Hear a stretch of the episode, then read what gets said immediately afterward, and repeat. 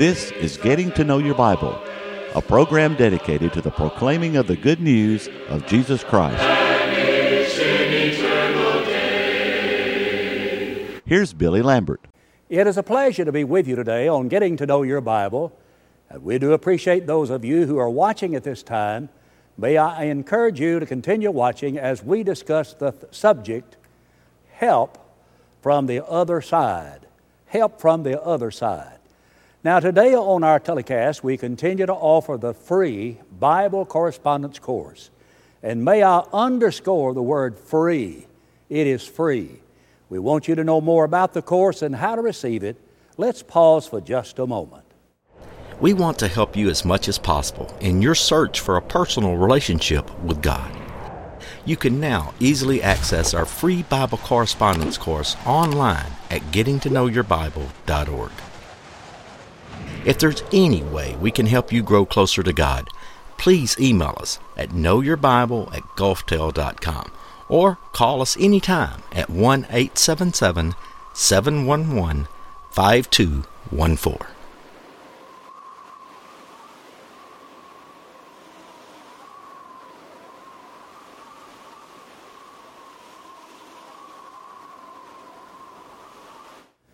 We're reading today from the book of Psalms, chapter 121, and I'll be reading the first three verses. I will lift up my eyes to the hills, from whence comes my help. My help comes from the Lord who made heaven and earth. He will not allow your foot to be moved. He who keeps you will not slumber. There are those who seem to think that since God created everything, that He made life for us here on this earth possible, that, that He's so far away, so distant from man, and so busy doing other things that He just doesn't have any time for man now. It, it might be that some think that since Jesus came into the world as a baby, grew to manhood, had a ministry while he was on this earth, and taught his disciples to carry on that ministry. And then he was crucified, he was buried, he was resurrected, and he went back to heaven. So Jesus' work with man on earth is done, it is over. There, there might be some who think that the work of the Holy Spirit is over. That, that the, since the Holy Spirit uh, endowed the apostles and others in the early church with some miraculous gifts for the purpose of the confirmation of the Word of God, and inasmuch as the Holy Spirit was responsible for the Bible, that is, for it being revealed to man, that the work of the Holy Spirit is over, so there, it, it, he has nothing else to do with people on earth today. And there might even be those who think that the angels have no, nothing to do with men as they live their lives on the earth today.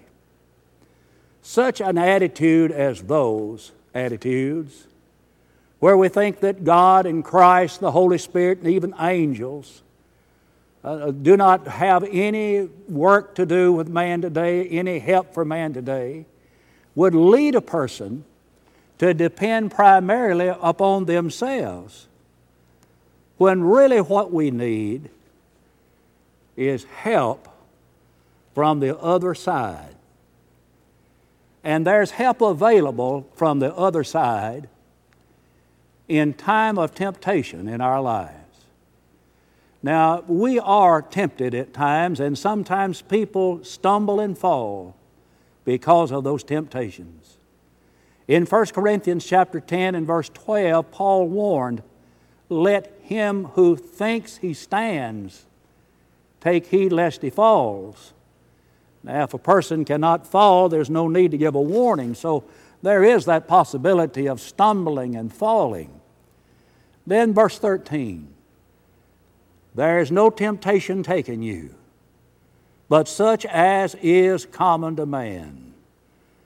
But God is faithful, who will not suffer you, that means to allow you to be tempted above that you're able, but will with the temptation make a way to escape that you're able to bear it. You see, all people are tempted. There's no individual living today who's not tempted. Even Jesus was tempted. In Hebrews chapter 4 and verse 15, the Bible there reads like this We have not an high priest who cannot be touched with the feeling of our infirmities, but, but was tempted in all points like as are we, yet without sin. Jesus Christ was tempted. You read about that in the first 10 verses of the fourth chapter of Matthew, where Jesus was led out into the wilderness to be tempted by the devil. And every time Jesus was tempted, he responded with the Word of God. He said, It is written, it is written, it is written. And when we are tempted, we can respond with the Word of the living God. So we're all tempted. But in time of temptation, we're not helpless. We have help from the other side. Listen to Paul again, 1 Corinthians 10. There's no temptation taken you, but such as is common to man. All other people living have been tempted. Maybe the same kind of a temptation. But he said there's help available. God is faithful.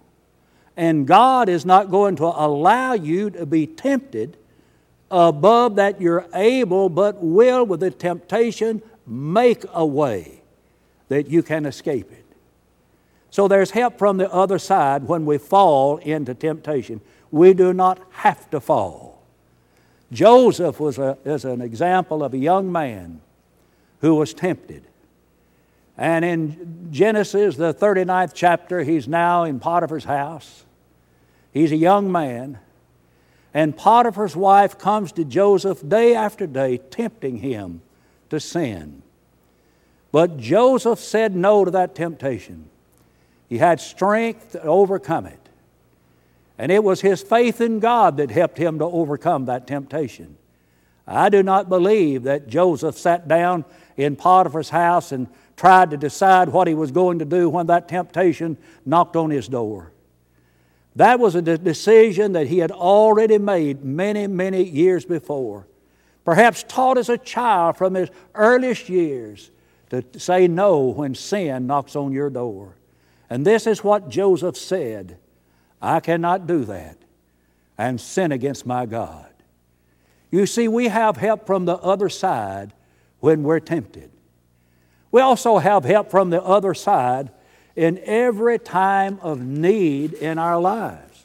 Over in the book of Hebrews, the fourth chapter, there are some passages that are powerful passages that gives us encouragement today. Listen to verse 14 and following. Seeing then that we have a great high priest who has passed through the heavens, Jesus, the Son of God, he's our high priest let us hold fast our confession.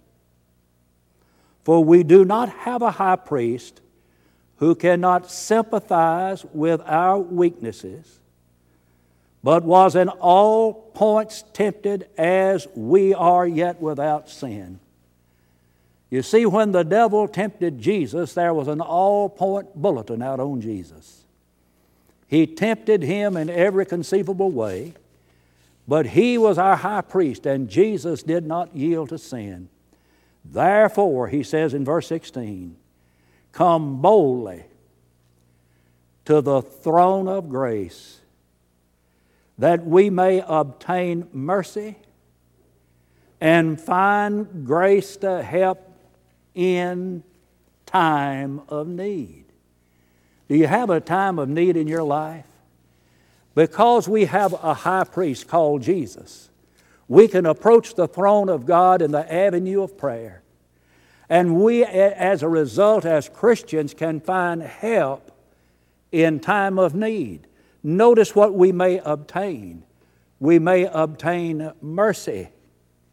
And not only will we obtain mercy, he says we can find grace to help in time of need. Paul did. That Paul had a need in his life on one occasion. In 2 Corinthians, the 12th chapter, he wrote about it. And he was given a thorn in the flesh, a messenger of Satan to buffet his body, lest he should be tempted above the, the, the, and become proud about all of the things that had been going on in his life. And he prayed three times for the removal of that thorn. But every time he prayed for the removal of that thorn, he still had the thorn. And here was God's answer to Paul's thorn in the flesh found in 2 Corinthians chapter 12 and verse 9.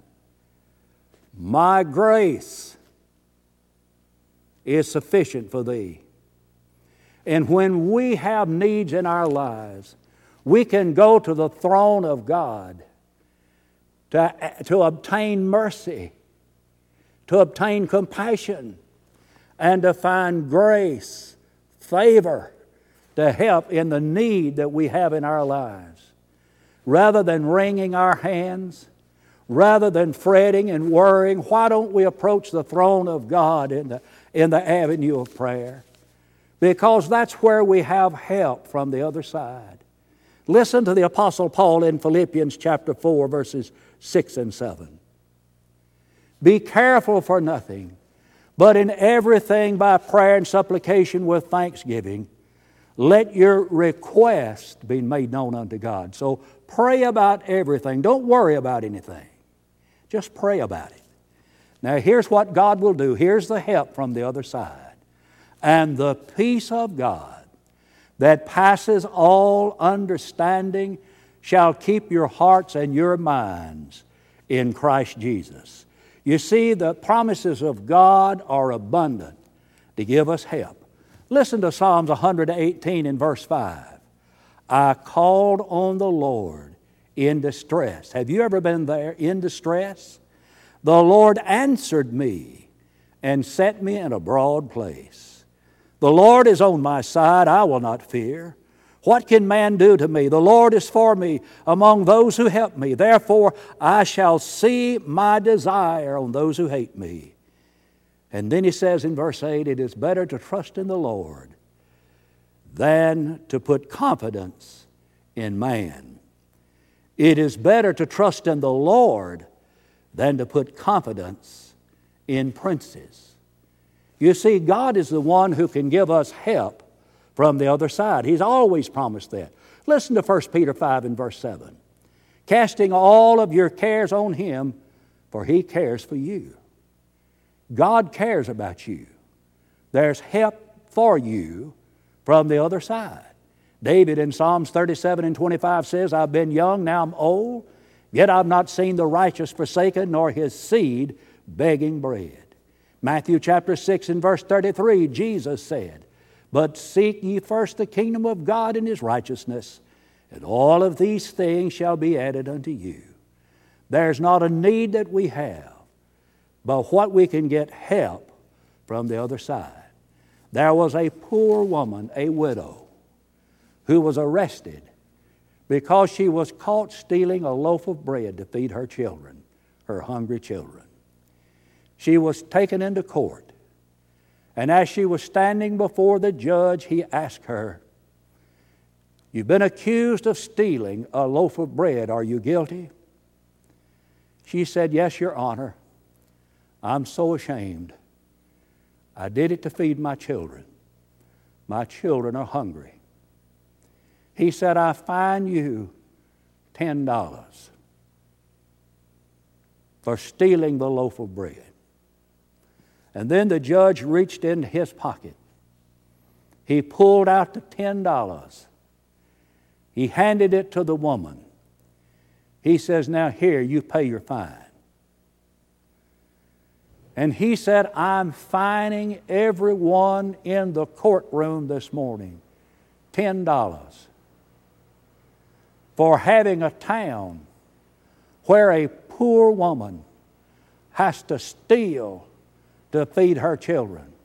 Bailiff, take up the money from all these people in this courtroom. And the bailiff collected the money and brought it to the judge. He says, Now, give the woman this money so she can feed her children. That's mercy, isn't it? That's grace from the judge. But we have someone greater than that, and that is our God. There's help from the other side in our efforts to pray. It may be that you have been in a situation where you tried to pray to God and you just really weren't sure whether or not your prayer got through because you didn't know how to express yourself. It may be that you have lost someone that you love. Maybe your husband died. And you went to bed and you were bathing your bed in tears, trying to pray to God, and you just couldn't find the words, the right words to say to God. It may be that you've had a need such as a job and your family is in bad shape. You have bills to pay, you have no money to pay those bills, and you're just about at the end of your rope. You're in such a state that you don't know what to do, where to go, where to turn. I've had people come to me like that. They said, Brother Lambert, I don't know what to do. I have nowhere to go. I have nowhere to turn. And I always have them bow their heads, and I said, Now let's pray. And when we've prayed and asked God for help them, there seems to be a peace that overcomes them. But I've had times like that, and I'm sure some of you have had times like that when you tried to pray and, and you didn't know what to say or how to say it adequately, to express what was in your heart to the God of heaven. And that's when we have help from the other side. You see, in Romans, the eighth chapter, and verse 26, the Bible teaches that there are times in our lives when the Holy Spirit intercedes for us with groanings which cannot be uttered. There are times when we don't know how to express it. So the Holy Spirit intercedes for us before the throne of God. I don't know why people would be excited over a thought like that, that the Holy Spirit intercedes for us. They don't get excited when we mention the fact that Jesus intercedes for us, Hebrews 7 25. And that we are to pray intercessory prayers for ourselves, for others. So, why should it be thought strange that the Holy Spirit intercedes on our behalf? It ought to be a comfort to us to know that when we come to some of those real difficult moments in life, maybe there's a decision to be made. Maybe there's a crisis in the family, a crisis in the nation, and we try to pray. And that's those times when we have help from the other side. But we also have help from the other side, from the world of the angels. Oh, here's a subject that gets some people all excited when you begin to talk about the angels.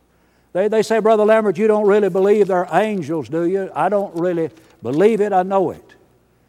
You say, Well, how do you know it? I said, I know it because I read about it in the Bible. I read in Hebrews chapter 1 and verse 14 that angels are ministering spirits sent forth to minister those to those who are heirs of salvation. Well, let me ask you, are you an heir of salvation? Well, you say, well, I've obeyed the gospel, Brother Lambert. I've, I've been baptized and I'm a member of the Church of Christ and, and I go every time the doors are open and I, oh yeah, well, angels are ministers to those who are heirs of salvation. You say, well, now, just exactly what do the angels do for us? Well, now that's where our knowledge might be just a little bit limited. But let me mention some things that we know that angels do or have done. Jesus is in the Garden of Gethsemane. He's praying to his Father in heaven. He is in a great distress at this point. He prays and he said, Father, if it's possible, let this cup pass. Nevertheless, not my will, but your will be done. And then in Luke, the 22nd chapter and verse 43, we're told that angels came and they strengthened him. They strengthened him. In Hebrews chapter 1 and verse 14, as we mentioned, angels are ministers to those who are heirs of salvation. If you're an heir of God, you're a child of God, Romans 8 14 to 18. And if you are an heir of God, you're subject to receive an eternal inheritance. That is, you're an heir of salvation. And thus the angels minister to us in our lives, and all that they do, we do not know. We do know that when someone repents, the angels respond in a positive way. For instance, in Luke chapter 15 and verse number 10, we are told that there's joy in heaven among the angels of God over one sinner that repents.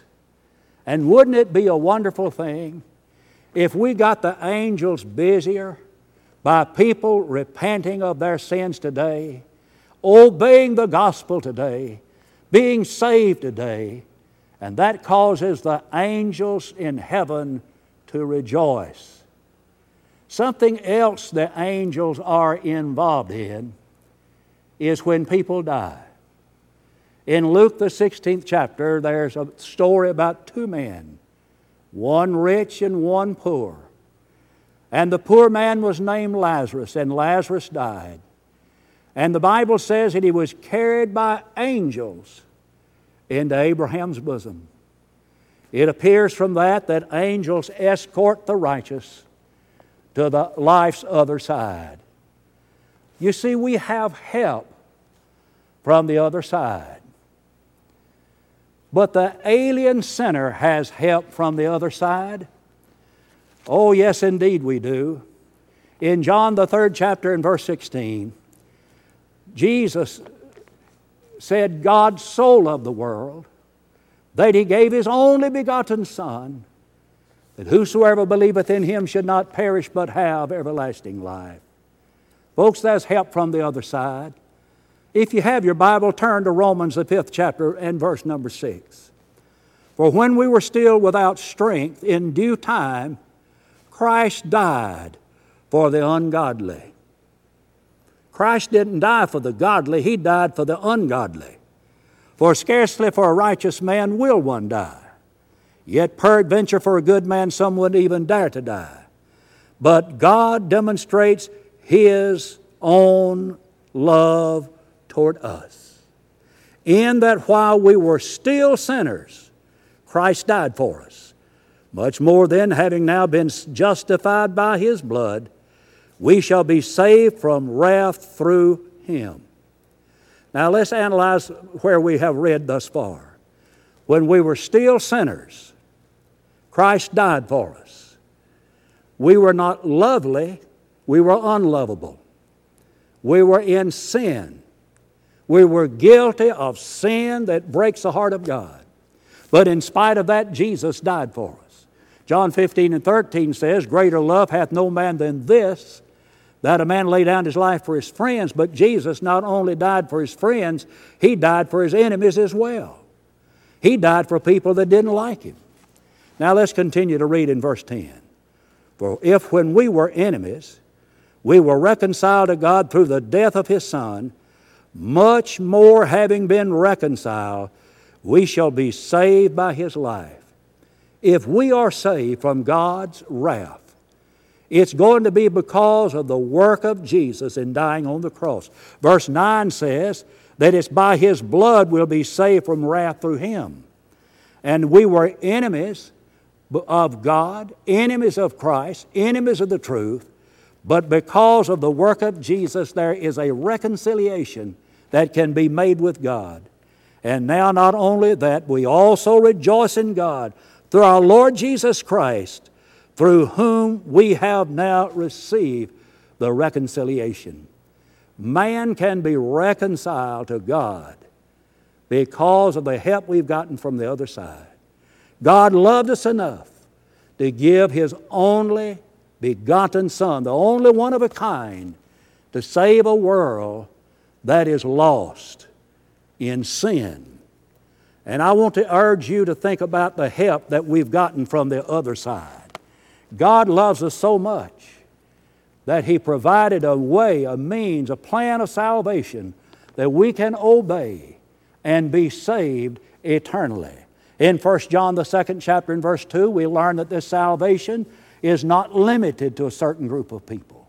He is the propitiation for our sins, and not for ours only, but also for the sins of the whole world. My friend, if you want to go to heaven, you can.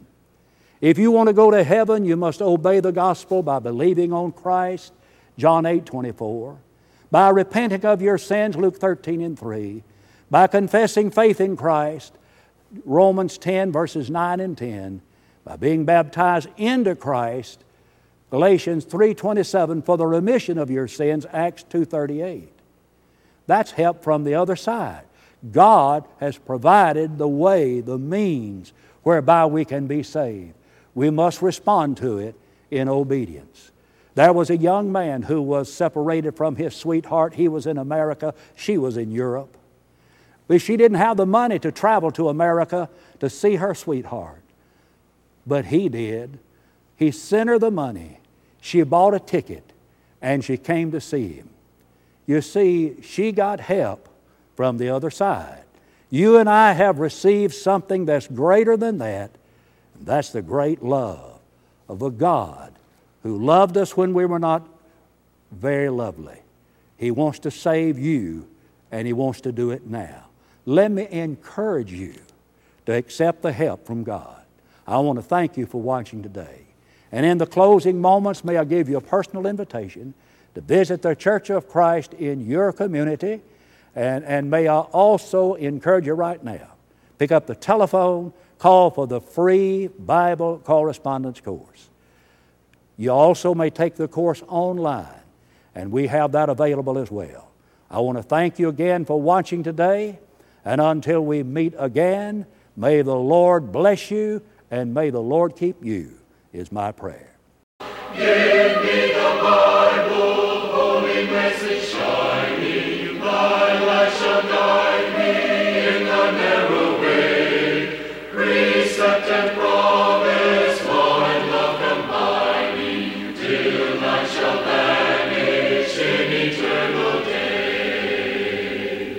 Getting to Know Your Bible has been presented by Churches of Christ. If you have a question about the church, or if you would like the location of a Church of Christ near you, or to receive the free Bible course, write to Getting to Know Your Bible, Post Office Box 314, Summerdale, Alabama 36580, or call 1 877 711 5214. Join us next time for Getting to Know Your Bible.